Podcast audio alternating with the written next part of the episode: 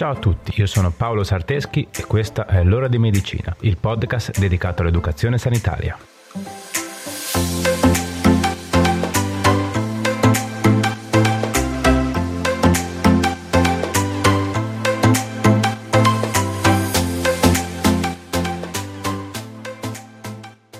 Benvenuti in questa prima puntata.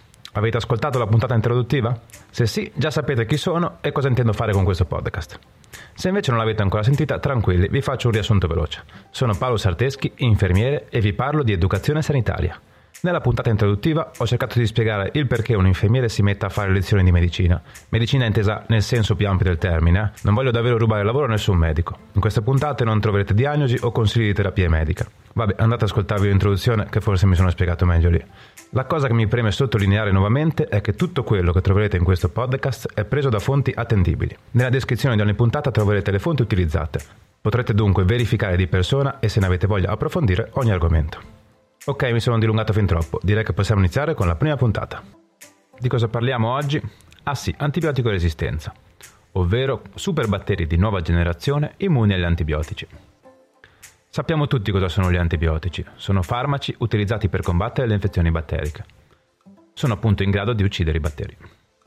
È importante sapere che non esiste un antibiotico efficace contro tutti i batteri, ma esistono oltre 15 categorie diverse di antibiotici per combattere tipologie di batteri differenti. Dalla loro scoperta ad oggi sono stati ampiamente utilizzati in medicina, veterinaria ed agricoltura. Hanno dato fin da subito un enorme contributo alla medicina moderna e più in generale allo sviluppo della nostra società. Per fare dei semplici esempi, prima della loro scoperta gran parte delle infezioni batteriche, che ora riteniamo tra virgolette banali, erano potenzialmente mortali. Pensate poi agli interventi chirurgici. Probabilmente molti interventi porterebbero più danni che benefici se non potessimo somministrare antibiotici per prevenire le infezioni durante l'intervento stesso. Poi, per uscire dalla medicina, pensiamo che in veterinaria sono utilizzati più del 50% del totale degli antibiotici. E non solo nei grandi allevamenti, ma anche negli animali domestici. Riguardo all'utilizzo degli antibiotici negli allevamenti intensivi, voglio subito sfatare un falso mito, ovvero quello che assumiamo notevoli quantità di antibiotici attraverso la carne che mangiamo. Questa cosa è falsa. Il Ministero della Salute sorveglia costantemente gli allevamenti e garantisce che nella carne che mangiamo, così anche nei prodotti derivati come latte e uova, non siano presenti livelli significativi di medicinali. In pratica, il veterinario fa rispettare i tempi di smaltimento del medicinale all'animale, prima che possa produrre cibo. Sicuramente l'uso degli antibiotici in veterinaria ha influito e non poco alla diffusione di batteri resistenti. Ma non perché assumiamo antibiotici tramite la carne, ma semplicemente perché i batteri resistenti non conoscono barriere. Si possono trasferire tranquillamente in diversi modi tra animali e gli esseri umani e viceversa. Pensate che sono stati trovati batteri resistenti in animali selvatici ai quali nessuno ha mai somministrato antibiotici. Questo ampio uso di antibiotici, spesso anche usati impropriamente o in maniera errata, ha portato i batteri ad evolversi e a rendersi immuni all'attacco di questi farmaci. È quello che si definisce appunto antibiotico resistenza. La resistenza è data da mutazioni genetiche, una sorta di meccanismo di difesa. Nascono come mutazioni genetiche casuali, simili a quelle che accadono ogni giorno nelle cellule di ogni essere vivente. La selezione naturale ha poi portato alla proliferazione di quei determinati ceppi che riuscivano ad essere immuni agli antibiotici. Quindi l'antibiotico resistenza è un fenomeno del tutto naturale, però l'utilizzo eccessivo ed improprio che abbiamo fatto negli anni degli antibiotici ha accelerato notevolmente il processo. I batteri ancora sensibili muoiono quando incontrano il farmaco, mentre quelli resistenti sopravvivono e continuano a moltiplicarsi e a diffondersi. Girano ormai da anni negli ospedali e nell'ambiente esterno, causando così infezioni anche ai soggetti che non hanno mai fatto uso di antibiotici. Il fenomeno dei batteri resistenti è purtroppo in rapida crescita. Compaiono costantemente nuovi batteri resistenti. Recentemente sono pure comparsi batteri resistenti a più tipi di antibiotici, chiamati appunto batteri multiresistenti. Il fenomeno delle multiresistenze è particolarmente accentuato all'interno degli ospedali, dove i batteri possono passare da un paziente all'altro, incontrando via via sempre antibiotici diversi, fino a diventare immuni a quasi tutti gli antibiotici presenti in commercio. Sono sempre meno infatti gli antibiotici in grado di combattere i batteri multiresistenti che si possono trovare negli ospedali. Figuratevi di andare in ospedale per un intervento di routine e finire ricoverati per un'infezione, contratta durante il ricovero, che non risponde ad alcun tipo di antibiotico. Non sto esagerando, eh? Purtroppo da anni è una realtà sempre più comune negli ospedali italiani. Pensate che ogni anno in Europa muoiono circa 33.000 persone per colpa dei batteri resistenti, di cui oltre 10.000 solo nel nostro paese.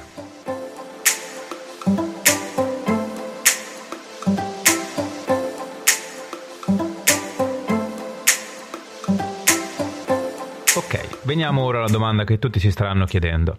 Come possiamo difenderci da questa minaccia? Le strategie principali per frenare e combattere le resistenze degli antibiotici sono principalmente tre. In primo luogo bisogna iniziare ad usare consapevolmente e in modo prudente gli antibiotici, ovvero solo se strettamente necessario. Come abbiamo detto, l'uso eccessivo degli antibiotici è causa scatenante ed accelera il processo di resistenza. In secondo luogo è opportuno attuare pratiche di controllo delle infezioni. Uno dei punti cardine nella lotta alle infezioni batteriche è cercare di prevenirne il contagio, in modo da frenare il più possibile la diffusione di questi nuovi batteri e limitare l'uso di antibiotici. Vedremo tra poco come farlo concretamente. L'ultima strategia di difesa è quella più ovvia, ma anche la più costosa e più difficile da attuare ovvero lo sviluppo di nuovi antibiotici, con nuovi meccanismi d'azione per affrontare il problema che è comunque inevitabile nel tempo.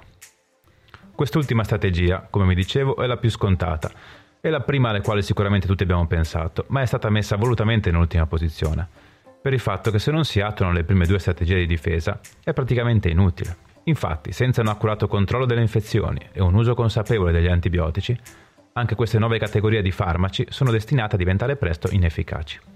Gli antibiotici sono un bene prezioso che si sta esaurendo. Affinché la loro efficacia sia preservata, tutti dobbiamo contribuire. Come? Andiamo a vedere punto per punto cosa possiamo fare concretamente per contrastare il problema. Primo punto. Assumili solo se strettamente necessario. Come abbiamo detto, gli antibiotici sono efficaci esclusivamente nel contrastare malattie causate da batteri. Non sono utili per combattere le infezioni virali come influenza e il raffreddore non prenderli quindi per cercare di attenuare i sintomi di queste malattie virali, non servono a nulla. Secondo punto. Solo un medico ti può consigliare di assumere un antibiotico. Non considerare gli antibiotici come farmaci da automedicazione. Sono infatti venduti in farmacia solo sotto ricetta medica. Non assumere rimanenze di antibiotici senza il parere del tuo medico. Alcune malattie virali hanno infatti gli stessi sintomi di malattie batteriche Solo il tuo medico può valutare quando è il caso di iniziare una terapia antibiotica. Non ascoltare quindi il consiglio del tuo vicino di casa, parrucchiere, mamma, zia, cugino infermiere o chiunque sia. Se ti consigliano di iniziare una terapia antibiotica, non li ascoltare. Fatti consigliare sempre dal tuo medico curante. La stessa cosa ovviamente vale per tutti i tipi di altri tipi di farmaci non da automedicazione, semmai poi faremo una puntata a parte. Terzo punto, rispetta la dose e la durata prescritta.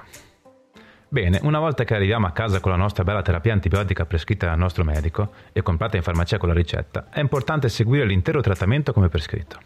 Quindi, se vedi che i sintomi migliorano o meglio ancora spariscono dopo le prime somministrazioni, a parte essere felice per l'efficacia dell'antibiotico, non interrompere o diminuire la dose della terapia, pensando di essere già guarito. Interrompere una terapia antibiotica prima del tempo o assumere dosaggi diversi da quelli prescritti può rendere inefficace la terapia ed agevolare le resistenze antibiotiche. Quarto punto, non disperdere il medicinale nell'ambiente, in tutti i sensi. Una volta terminata la terapia antibiotica, può capitare che ti rimangano in casa delle compresse avanzate. Non prestare il medicinale avanzato a amici o parenti con sintomi simili ai tuoi. Lo abbiamo già ben spiegato al punto 2 perché non va fatto, quindi non mi dilungo oltre. Il farmaco avanzato può essere conservato in casa in, luogo, in un luogo idoneo e nel caso che il tuo medico te lo prescriva lo puoi riassumere. Nel caso invece che sia scaduto deve essere smaltito in farmacia, come ogni altro farmaco scaduto, ma nel caso degli antibiotici abbiamo ancora un motivo in più per farlo. Infatti, se disperdi l'antibiotico nell'ambiente, attraverso rifiuti, le fogne o altro, immetti antibiotico nella natura, aumentando sensibilmente il rischio che si creino antibiotico resistenze. Quinto punto, le stesse avvertenze valgono anche per i nostri amici a quattro zampe. Come abbiamo detto, i batteri resistenti e i geni che trasmettono la resistenza non conoscono barriere di genere, possono quindi passare dagli animali all'uomo e viceversa. Quindi, se è un animale da compagnia, sappi che devi usare le stesse precauzioni che ti ho appena elencato anche per lui. Attieniti sempre alla prescrizione del veterinario e rispetta dosi e tempistica. Sesto punto, difenditi dalle infezioni. Attuare meccanismi di difesa contro le infezioni, batteriche o virali che siano, può ridurre drasticamente il contagio e quindi la somministrazione di terapia antibiotica. Le principali misure di prevenzione che possiamo attuare a casa nostra sono le seguenti. La prima è il lavaggio accurato delle mani. Sembra banale, ma lavarsi le mani rappresenta la misura più importante per prevenire le infezioni. È importante che il lavaggio con acqua e sapone non duri meno di 40-60 secondi ed è consigliato prima di mangiare o maneggiare alimenti, dopo aver tossito, soffiato il naso, essere stati a contatto con animali malati, È consigliato anche dopo aver usato il bagno e aver sostato in zone pubbliche trafficate come stazioni, palestre, treni, eccetera. Un'altra importantissima misura di prevenzione che possiamo attuare è vaccinarci. I vaccini riducono di molte e quasi annullano la possibilità di contrarre una malattia infettiva, rendendo inutile quindi la somministrazione di ulteriori farmaci. Ci sarebbe da parlare per ore di queste due strategie difensive, quindi probabilmente ne parleremo meglio in un'altra puntata. Per ora vi basta sapere che ci sono e che funzionano, perché prevenire è sicuramente meglio che curare. Ok, bene, direi che per oggi ho parlato a sufficienza. Spero di essermi spiegato bene e di non avervi annoiato troppo. Come vi dicevo nella puntata introduttiva, il mio obiettivo è quello di darvi un appuntamento settimanale. Per agevolare le cose facciamo così. Io cercherò di pubblicare una nuova puntata ogni venerdì. Dandovi un appuntamento fisso, spero di riuscire ad agevolarvi l'ascolto. Anche perché sto ancora aspettando che mi inseriscano in tutte le piattaforme per podcast. Ad esempio, non mi hanno ancora inserito su podcast di Apple e su Google Podcast. Potete quindi però seguirmi su Spotify, se lo avete installato, oppure potete andare su Spreaker, che è comodo da usare anche se non avete l'applicazione installata. Bene, così ora abbiamo il nostro appuntamento settimanale. Spero di riuscire a rispettarlo. Grazie mille se sei arrivato fin qui, ci sentiamo venerdì nella prossima puntata.